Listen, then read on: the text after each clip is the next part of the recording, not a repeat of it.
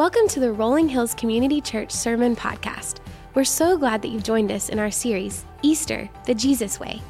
Jesus is our ultimate example for how we should live our lives. In this series, we are looking at Jesus' ministry, from his calling to his victory over the grave. We are walking alongside his journey to the cross, to his death and burial, and then to his resurrection. Each week, we will be deep diving into chapters 15 through 21 of the Gospel of John leading us all the way to celebrate Christ's victory over the grave on Easter Sunday. Now let's tune in. Well, let me ask you a question this morning. Are you the type of person that loses things a lot? Maybe you have lost your sunglasses all over town. You have left your phone in more places you can count. You can rarely keep up with your car keys. Some of you guys are going to struggle to figure out where you parked in our parking lot today. You just lose everything.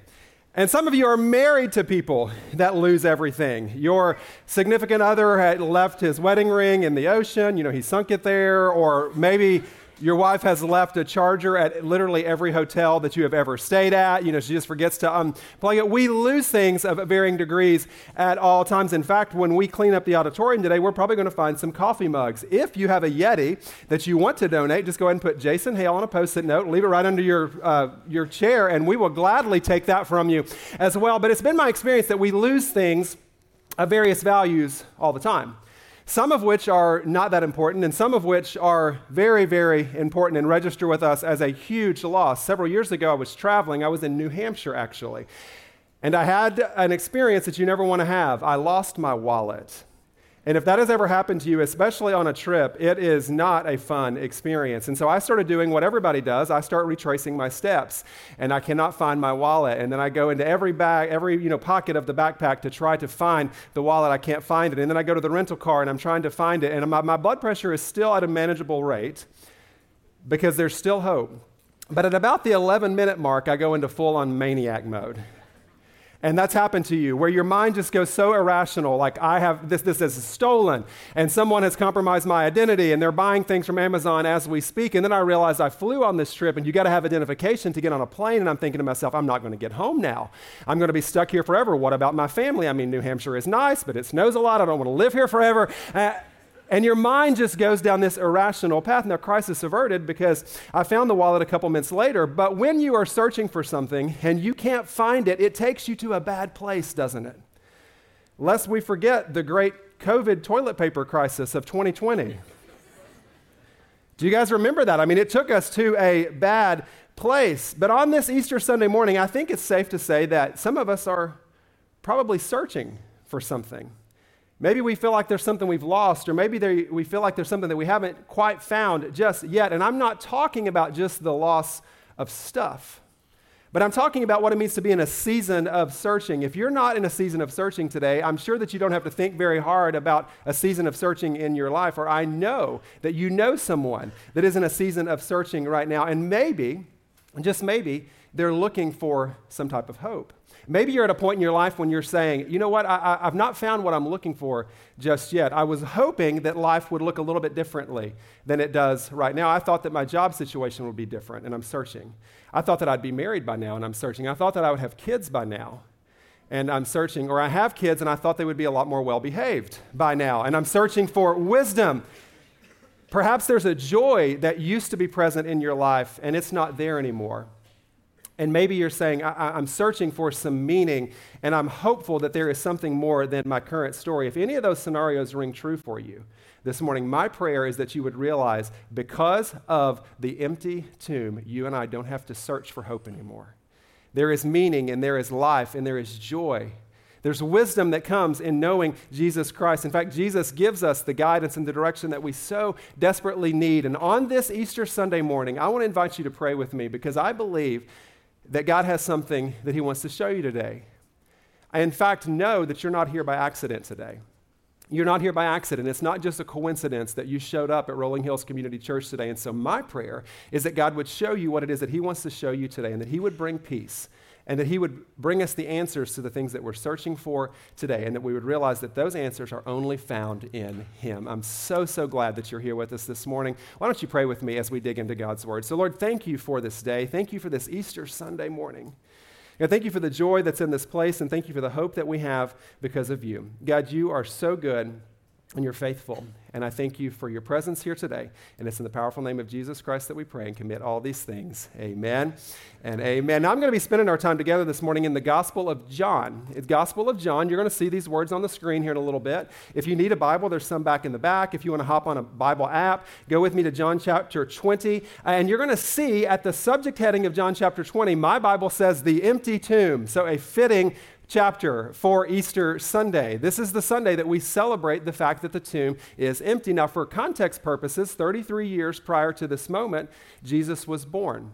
Fully God, fully man. That's the Christmas story. And he lived a sinless life. He called disciples. And ultimately, he had told his disciples, and he tells us today, that his life was going to be sacrificed for their good his life would be sacrificed so they could be made right. That's God's plan for you. And I don't want you to miss this morning. God did that for you because he loves you. I like to say this almost every time that I get up here to preach. If you don't hear anything else I say today, I want you to hear this. God loved you so much that he sent Jesus to die for you. Romans chapter 5 verse 8 says God demonstrated his own love for us in this that while we were still sinners, Christ died for us. Look at that phrase, while we were still sinners. Did you catch that? See, that's the state that you were in when God sent Jesus for you. Sometimes we believe that we had to be in a perfected state, that God doesn't love us if we don't have everything together. It's in fact while you were broken, when you were broken, when you were searching for meaning that God sent Jesus to die for you. Now, Jesus had left his disciples and had, had, had died, and he's ascended, getting ready to ascend in a little bit. But prior to that, he was resurrected, and he told them this is exactly what was going to happen. He painted this picture for them that the tomb would be empty after three days. And so that's where we pick up in John chapter 20, starting in verse 1. So early on the first day of the week, while it was still dark, Mary Magdalene went to the tomb and saw that the stone had been removed from the entrance. So she came running to Simon Peter and the other disciple, the one Jesus loved, and said, They have taken the Lord out of the tomb, and we don't know where they've put him. So Peter and the other disciple started for the tomb. Both were running, but the other disciple outran Peter and reached the tomb first. He bent over and looked in at the strips of linen lying there, but did not go in. And then Simon Peter came along behind him and went straight into the tomb. And he saw the strips of linen lying there, as well as the cloth that had been wrapped around Jesus' head. The cloth was still lying in its place, separate from the linen. And finally, the other disciple who had reached the tomb first also went inside. He saw and believed, and they still did not understand from Scripture that Jesus had to rise from the dead. And then the disciples went back to where they were staying. So you have Mary Magdalene and two of Jesus' trusted disciples, Peter and John, and they arrive at the empty tomb over the course of this Easter morning to find that Jesus did exactly what he said he was going to do. What does Mary Magdalene do? She shows up expecting a dead body. And she runs to the disciples and just assumes that Jesus' body has been stolen. And they go back with her, and all three of their eyewitness accounts testify precisely to what Jesus said he was going to do. I did what I said I was going to do. Now, do y'all ever have that friend that they say they're going to do something, but they're really not very trustworthy? They've been telling you forever that we're going to get together, and you've been waiting like four years for a dinner invitation. And every time you see them out in town, we're going to get together sometime. Or maybe you have a coworker who says, Yeah, I'm going to get that form to you. And you're thinking, Yeah, right, Pam. You know, you've been, sorry if your name's Pam, you, yeah, you've been, you've been promising us that form every quarter and you haven't done it yet. See, it's our human nature. Our human perspective is that people don't always follow through with what they say they're going to do, but Jesus did. And do you know, believe it or not, that that is precisely what separates Christianity from every other world religion. It's what separates Christianity from cult religions because most world religions have some teachings that sound a lot like Jesus, that sound very similar to the teachings of Jesus. However, there's no world religion that has at the center, at the tenet of their faith, the Savior, the Creator, the Lord, who not only died for the sins and for the sake of his followers, but who conquered death. That is what separates the message of the gospel from everything else. And that's why Easter Sunday is so important, because it's that empty tomb that gives us hope. Now, that empty tomb caused Mary and Jesus' followers to start searching for answers. It set them on a search. much like many of us are on a search today. It launched them into a search to try to discern what is it that is going on. And so that's where we pick back up in verse 11. And you're going to see a little bit about Mary's search. Here in just a second, you're going to see something about the disciples' search. And at the end, you're going to see something about, particularly, a guy named Thomas and his search. But let's start with Mary.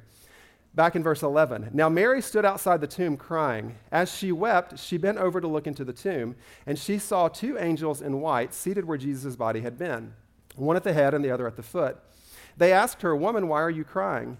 They have taken my Lord away, she said, and I don't know where they have put him. And at this, she turned around and saw Jesus standing there.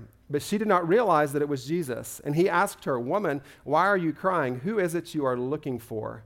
Thinking he was the gardener, she said, Sir, if you have carried him away, please tell me where you have put him, and I will get him. And Jesus said to her, Mary. And she turned toward him and cried out in Aramaic, Rabboni, which means teacher. Do not let it be lost on you this morning that when Jesus saw Mary, his first two questions to her were, Why are you crying? And who is it you're looking for? Why are you crying, Mary? And who is it you are looking for? Jesus saw her in her humanity, and Jesus realized she was sad. Jesus also realized she was searching for someone and Jesus met her in the midst of that search. In fact, take note of this this morning. We give you a worship guide, and I hope that you'll write in some of these uh, statements. Maybe you'll reflect upon these a little bit later in the course of the week. But it's a great truth for all of us to realize this morning that when we can't find what we're looking for, stress and anxiety always follows, doesn't it? I mean, think about your life. When you can't find what you're looking for, Stress and anxiety always follows. And that's precisely what had happened with Mary Magdalene. Worry had set in for her, followed by tears, and followed by hurt, and followed by pain. She was sad because the Savior she was looking for was not there. And maybe in your life, you would say, I'm on a search right now and I'm frustrated, or maybe I'm anxious, or maybe I'm worried because I haven't been able to find what I'm looking for. And I'm not just talking about lost stuff. That's not the search. I'm not talking about searching for Taylor Swift tickets. I know that that's a big search right now.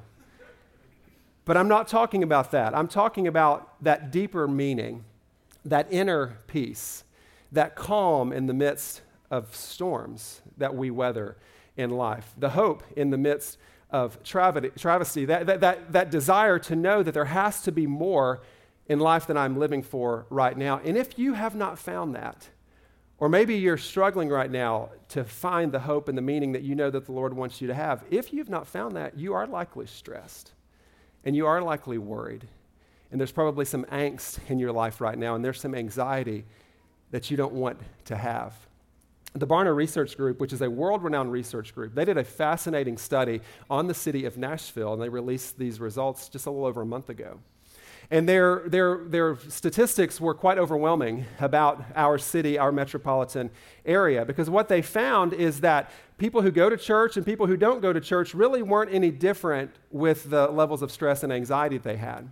In fact, they found that 70 to 80% of all adults reported significant levels of stress, anxiety, and worry, significant levels in the last month, once or twice a month. And then when you go to young adults, uh, those who you know are under the age of 30, for young adults it skyrockets to 85 to 91%. So what does that tell us? It means that we have mental health hardships. It means that there are so many things that are contributing to the worry and so many things that are contributing to the anxiety that we have in our life right now and many many things contribute to that. And in the essence of time, we could no, in no way, shape, or form go through all of those lists of things. But we do know that one of the things that causes stress and worry in our life is when we are looking for something and we can't find it. When we're looking for some kind of hope, or we're looking for some kind of answers, or we're looking for some kind of peace, and it seems somewhat elusive.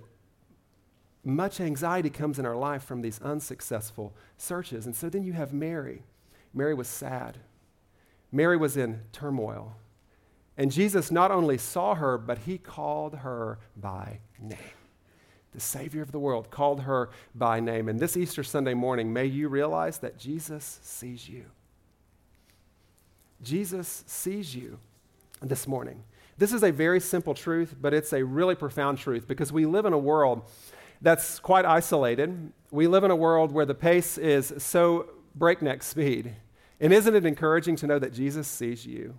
He sees you, He sees you, He sees you, He sees you. He sees every person that will come into this room for our second service today. Your frame is not hidden from Him. So before you go searching for hope in all the wrong places, may you realize that it's not lost on God that maybe you're struggling today. It's not lost on God that maybe you're worrying today. Listen to what the psalmist said to those of us who are struggling. He said, Before a word is on my tongue, Lord, you know it completely. You hem me in and behind and before, and you lay your hand on me. What does that truth remind us? That truth reminds us that before I even speak, He knows it. Before I ask a question, He knows it. Why? Because He is behind me and He is before me. He sees you today. And He wants to meet you in your search. Because Mary, particularly, she was searching for answers. And when Jesus comes to her, he, he asks her a question Who are you looking for? Isn't it quite honor, ironic that Jesus answer, asking her a question that he's the answer to? Who are you looking for? Oh, me. And then he reminds her, Why are you looking for me among the dead? Why are you focusing in on the grave clothes? I'm no longer there. I'm here with you. And he's trying to help Mary kind of flip that switch in her brain to help her realize that he is Lord over all and he has conquered death, meaning, Mary, I can conquer all those questions. I can give you clarity for all the answers that you need in your life. See, the moment that Jesus rose from the dead, that tomb became a museum where you could visit it to remind yourself and remember what Jesus has done. But he's saying, Look there no more. Stop searching for a dead man but rather focus in on He who is speaking with you now. I'm here. I care about you. And He met Mary in that search. And He will do the exact same thing for you today. So Mary was on a search. Jesus' early disciples were also on a search. They were searching for something a little bit different. Let's go back to the text. Pick back up in verse 19. On the evening of that first day of the week, when the disciples were together, with the doors locked for fear of the Jewish leaders, Jesus came in and stood among them and said, Peace be with you. And after he had said this, he showed them his hands and his side, and the disciples were overjoyed when they saw the Lord. And again, Jesus said, Peace be with you. As the Father has sent me, I am sending you. So it's this first day of the week, and we, we know that Mary was out at the tomb looking for Jesus. The disciples, not so much. They were behind lock and key behind a door for fear of the Jewish leaders. And Jesus comes into the room without a key, mind you. It's a locked door, and Jesus just bursts through the door and says, Peace be with you. Uh, and I'm thinking to myself, yeah, I'm going to need some peace if the door is locked and Jesus just comes through the door. Because he's God and he can do whatever he wants. I'm going to need some peace. So this serves as a dual purpose. It does provide peace in that moment because they're like, oh, wow, that just kind of messed with me a little bit. So that provides some peace.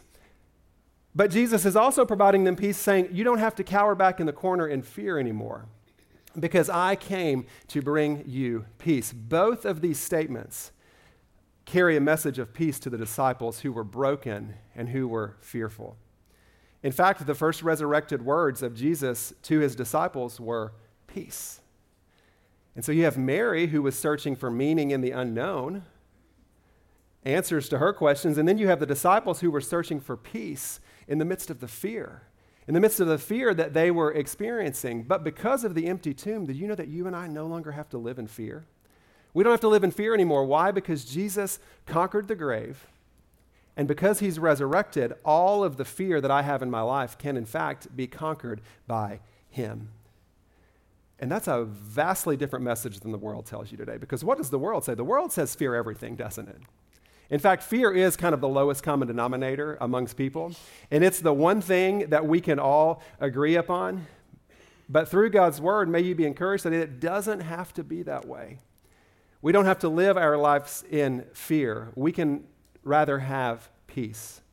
Did you know that Jesus brings peace in a way the world never will? I hope you realize that truth this morning. Jesus brings peace in a way the world never will. For the disciples, they were handling their fear in the most well known way that most of us handle fear. How do you and I tend to handle fear? We hide. It's just our natural tendency. We're afraid of something and we don't do it. You're afraid that your kids might get hurt, so you bubble wrap them and keep them inside all times. You're afraid of the big bad world, and so we isolate ourselves from the world, opposed to saying, No, I want to be a light in the world, and, and, and I want to be a positive uh, influence on other people. We see a snake and we run the other way. I'll give you that one. Yet, Jesus meets all of us in the midst of our fear. He met the disciples in the midst of their fear, and He wants to do the same thing for you. In the midst of them cowering in the corner, Jesus said, Peace I bring to you, peace I give to you. And then there's Thomas. So we've looked at Mary, we've looked at the disciples, and now, particularly, one of these disciples is named Thomas. And if you've never studied Thomas before, if you have no familiarity with Thomas, you are in for a real treat. And this guy is quickly going to become one of your favorite Bible characters. Go back to verse 24. Now, Thomas, also known as Didymus, one of the twelve, was not with the disciples when Jesus came. So the other disciples told him, We have seen the Lord. But he said to them, Unless I see the nail marks in his hands, and I put my finger where the nails were, and I put my hand into his side, I will not believe. And a week later, his disciples were in the house again, and Thomas was with them. And though the doors were locked, Jesus came and stood among them. Jesus getting a lot of traction out of that miracle. He's like, I'm going to do that again. So he comes and stood among them and said, Peace be with you. And then he said to Thomas, Put your finger here, see my hands. Reach out your hand and put it into my side. Stop doubting and believe. And Thomas said to him, My Lord and my God. And then Jesus told him, Because you have seen me, you have believed. Blessed are those who have not seen and yet have believed. What we see here about Thomas is that Thomas was conveniently absent the last time that Jesus burst through that door. He wasn't there and the other disciples come to Thomas and they're like, Thomas, Jesus was here. We saw him. He is alive. He has resurrected from the grave. And Thomas, being like a lot of us, crosses his arms and says, Unless I see the nail marks in his hands, I will not believe that he came into this room. Unless I'm able to take my hand and put it into his side that was pierced, I will not believe. I love Thomas I really relate to Thomas. Thomas is one of my favorite disciples. Why? Because Thomas is the guy at the Mexican restaurant when the server says hot plate, Thomas touches it. Just got to see for myself. Mm, yeah, it's hot. I mean, the sizzling fajitas should let you know that. Hot plate. Thomas is the guy who has a connecting flight. He's flying from Nashville to, I don't know, let's say Atlanta, on to Orlando. And his, his, his flight lands at Atlanta at gate B12. And his connecting flight to Orlando is gate C14. Thomas immediately trucks it from B12, and before he does anything else, walks all the way to C14 just to get an eye on it to make sure the gate is still there. I see some of you Thomases out there. I see you. I'm like you. That's how a lot of us tend to operate. One week later, Thomas and others are in the room. The door is locked, and Jesus enters again without a key. Don't you love that? I mean, Jesus is almost like he's saying, This really shook them the first time, so here goes again. I'm here, peace. And he walks right to Thomas and says, Take a look. Stop doubting me, Thomas. Here's my hands. Here's my side. I am here. I love you. I care for you. This may be shocking news to you this morning. And you may have never expected to hear this on Easter Sunday at church, of all places. But do you know that Jesus meets you in your doubt? Jesus meets you in your doubt. If you have some doubt this morning, you're not a terrible person. Why would Jesus give us this beautiful interchange between he and Thomas if it was wrong to ever ask a question or to ever doubt? See, Jesus, in fact, gives you permission to search. And he gives you permission to, to grow in that faith journey. He gives you permission to say, I want you to realize who I am, that I died, that I was resurrected. And when you grow in me and when you trust in me, I will bring clarity to your search. However, the caveat to all that is you have to turn to him because Thomas is turning to him. Sometimes we turn to the world to get clarity on the things of the Lord, and that clarity will not come. but rather when we turn to God, when we run to God, when we commit to pray to God, when we say, Lord, help me make sense of what's happening around me, help me make sense of these things that I'm searching for in my life, Jesus will always meet us there in our questions. And he was showing Thomas who he is. So, in this little interchange in John chapter 20, you see Jesus speaking to Mary. And he did not say to Mary, Why don't you get this? Mary, why are you so messed up? How much clearer do I need to make it? Rather, he says to Mary, Mary, why are you crying? Who are you searching for? To the disciples, Jesus did not say, How much more can I do to prove to you that there is peace in this world. He wasn't saying, What else could I do? I mean, it, Jesus didn't come to them and list out all the miracles. He didn't say, You know, I fed 5,000 people with a little boy's lunch. I washed your feet. I brought sight to the blind. I brought that guy named Lazarus back from the dead. What more could I do to show you that I am who I am? Rather, he said, Peace be with you. And to Thomas, he didn't say, Away from me, you wretched person. I condemn you, and I can't believe that you would question the validity of this message. Rather, he says, Thomas, here are my hands, and here is my side. Take a look for yourself. So, on this Easter Sunday morning, may you realize prayerfully for the first time, or maybe the hundredth time, that Jesus satisfies your search. Jesus satisfies your search today. And Jesus will satisfy the search like nothing else in life ever will. For some of us, we're trying to satisfy that search with religion. Maybe you were raised in church, or uh, you, you think that you're good enough, and you can never be good enough to warrant the Lord doing for you what He has done for you. And you currently, of course, can never be good enough to fulfill God's plan for your life in your own power. Or maybe you, you were raised in Sunday school, or, or your, your mom was a Christian, and you think to yourself, I'm all good with Jesus. Because, I mean, I have a heritage of faith and I have pretty good church attendance. Do you know that coming to church makes you no more a Christian than sitting in your garage makes you a car? Being a religious person doesn't mean that our eternity is right with God. But yet, that relationship with God, that's what changes everything. That relationship with God, that trusting Him, that knowing Him. Maybe you've relied on uh, maybe a, a, an upbringing, or maybe you've relied on um, legalism, or whatever the case might be. And there's been a diagnosis in your life, or there's been a tragedy, and you realized that that wasn't enough, that religion wasn't enough to give me the hope that I needed. For some of us, we've relied on our resources to satisfy that search. And we've been able to buy it all, we've been able to do it all, and as fun and as nice as those things have been, they haven't really fulfilled us.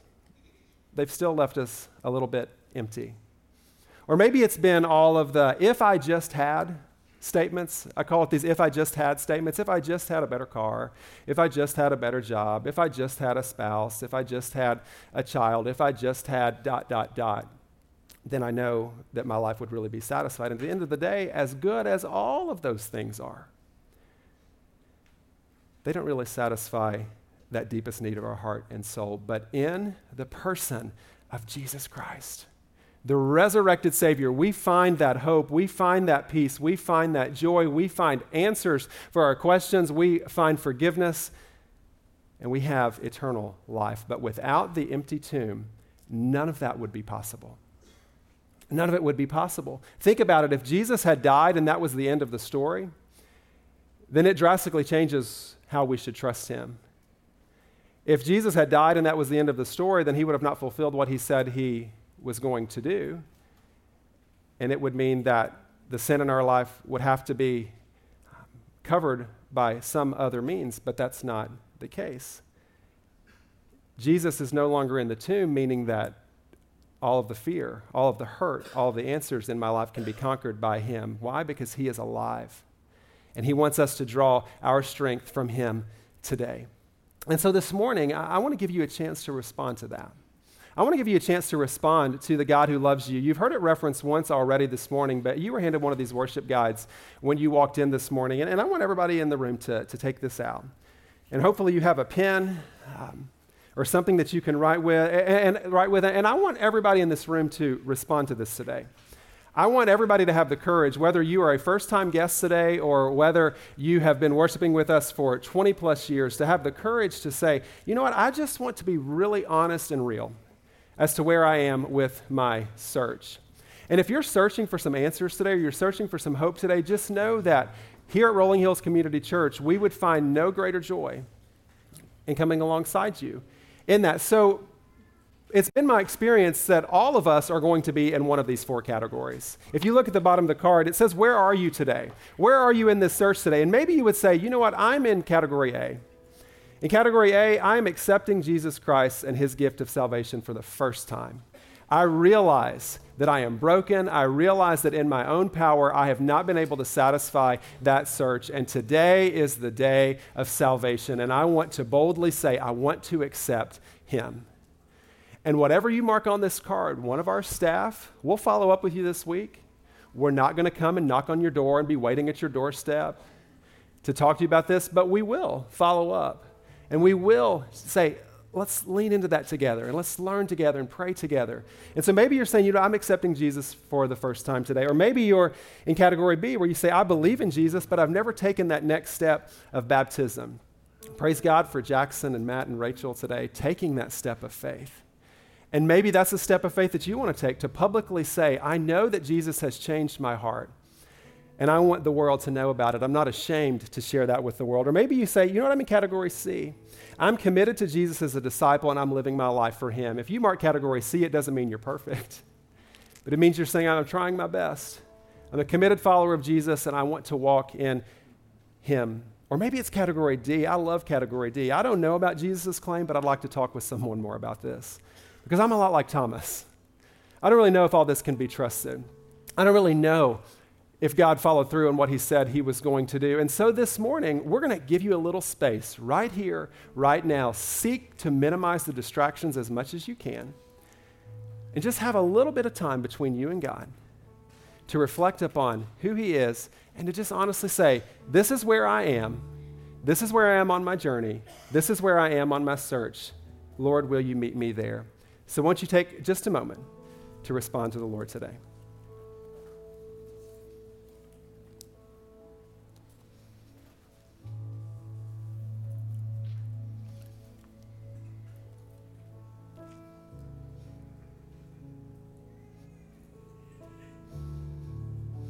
And then I pray this morning that you would have the courage here in just a few minutes to actually hand that card in.